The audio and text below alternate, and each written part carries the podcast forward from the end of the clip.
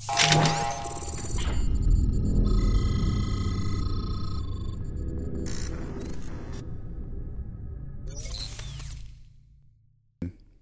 up, everybody? Welcome to another episode of the Crypto Cronies. It's just me and Alex today. We're going to be covering some quick uh, news recaps. There's been a lot of stuff going on in the past week. So, um, if we wanted to start off with the numbers, Alex, do you have those? Yep. Um, so we actually did a pretty brutal week in crypto land, but It was um, down. yeah, Bitcoin is up back though to around twenty six thousand five hundred, and ETH is around seventeen hundred. Mm-hmm. So somewhat of a bump. Uh, no, like throughout the week, earlier in the week, it was around like less than twenty five thousand, I think, around twenty four thousand five or something. So yeah, we bounced back. Yep. Um, so hopefully it continues. I know a lot of it was influenced by uh, kind of what we're going to cover today. Just a lot of regulation, legislation, news, um, definitely impacting the prices. But we said there's a recovery going on, so that's good. okay, so what's going on with uh, BlackRock's? BlackRock. So, um, big news hit uh, the last day, last couple days, that uh, BlackRock, which is one of the world's largest uh, asset management companies, um, they actually filed for uh, a Bitcoin ETF, an exchange traded fund, uh, on Thursday. Um, so basically, this allows this will allow investors to get exposure to cryptocurrency. Um, To get what to cryptocurrency? allows investors to get exposure to cryptocurrency. Essentially, it's creating like you can buy Bitcoin on the stock market. Mm. So it, in, in, in the form of an exchange traded fund, it's very huge. A lot of companies um, like Grayscale Bitcoin Trust has been trying for years to file and um, get an approved ETF, but uh, they have been failing. So this is actually really big news. So they've only filed this. Um, so it hasn't got approved or anything like that. But what's interesting is that they are going to be in the filing. It says that they're going to be using Coinbase as a custodian, um, which to kind of bridge what other news has been going on this week. Coinbase has been the target of an SEC lawsuit um, for similar to what they've been going after other crypto exchanges and platforms for is uh, selling unregistered securities. So That's The kind of what's fact been going that- on the whole entire time with Ripple, correct? Yes. yep, exactly. So that's what um, Ripple's been under fire for, for years. Um, so it's very interesting the timing.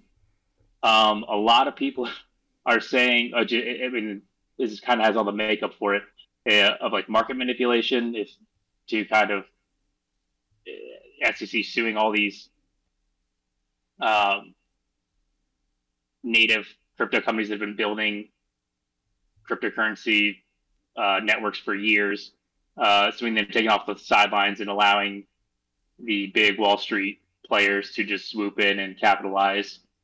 Mhm. Um, it kind of has the makeup for that, so they're not painting themselves a very good picture. But um, I'll uh, I'll reserve my so my if, commentary for. if a judge if a judge rules that it is a registered security or it's not being sold as an unregistered security, would that solve everything when it comes to like even the Ripple lawsuits or what? So the Ripple lawsuit, I think, is going to set all the precedents for what they base um, future legislate future like legislation off of, or future uh, court rulings off of. Uh, so that's why the Ripple lawsuit is such a big deal in the crypto world. Um, Mm. it's, it's going to provide a lot of guidance for how the courts should treat future um, cases. Well, it's kind of what we need, right? We just need them all to make a decision either way. Yeah, exactly. Because uh, Europe's already ahead of us. They already have you know crypto legislation in place. Uh, they passed a couple of months ago called the MiCA bill. Why don't we Um, just mirror that? Because that would make too much sense, John. That would make too much sense. That would save too much time, save too much money, and too many headaches. Why would we go and do something like that? And Man. I was I read some, I read some of it, and it makes it it it's very reasonable. So hopefully, um, our government follows suit. But- Mm. I won't. I also won't hold my breath to it. So, two big uh, news stories this week: Coinbase getting sued by the SEC, and then BlackRock now uh, filing for Bitcoin ETF, which which is such big news, um, especially because a lot of people have been questioning, you know, which when is more institutional money going to get into it, um, get into crypto, and uh, having an ETF.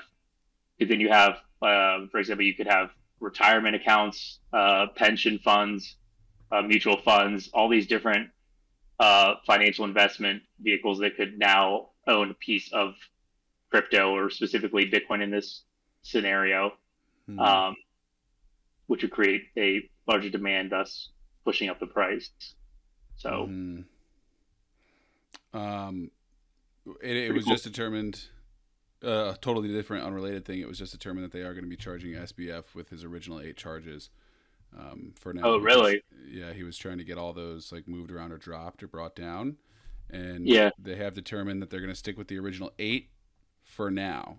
Now, my question is: Is that mean it's going to be increased or decreased? I believe increased, but increase is time in jail. Well, just like increase they'll the... increase the amount of charges. Oh, probably. Yeah. I, I, think they're gonna. Yeah. Um, they're probably determining that scope. Yeah, and those charges included violating laws on contributions, obstructing the federal commission's fun- functions, and making contributions in the name of others. And contribution made of organization prohibited do so under federal law. So a lot of it had to do with the election, which is fun. Which is I, kind of bridging back to my story of Coinbase suing or uh, SEC suing Coinbase. So the SEC uh, chairman Gary Gensler had refused to meet with the Coinbase CEO for like years. The Coinbase CEO Brian Armstrong has been trying to meet with Gary Gensler for years to make to make sure they're on the same page as far as regulation goes or compliance. Mm-hmm. Um, and Gary Gensler never met them, but he did meet with Stan Bankman-Fried multiple times. Yeah. So it's it's just like I don't know. I feel like this is just all one big movie, or like just like Stranger Than Fiction. I'm still waiting for Adam McKay to pick it up. Yeah, exactly, exactly. So uh, he's willing to meet with SBF multiple times, but didn't meet with everybody else who was trying to register their legitimate companies and legitimate um, assets. Money talks. Yeah. So does corruption. I guess. Well, yeah, that's that's what I mean. Yeah, yeah. The money and the corruption, yeah. where it's like, yeah, you guys, have, you guys, got how much money? What? Yeah. Come okay. on over on Tuesday.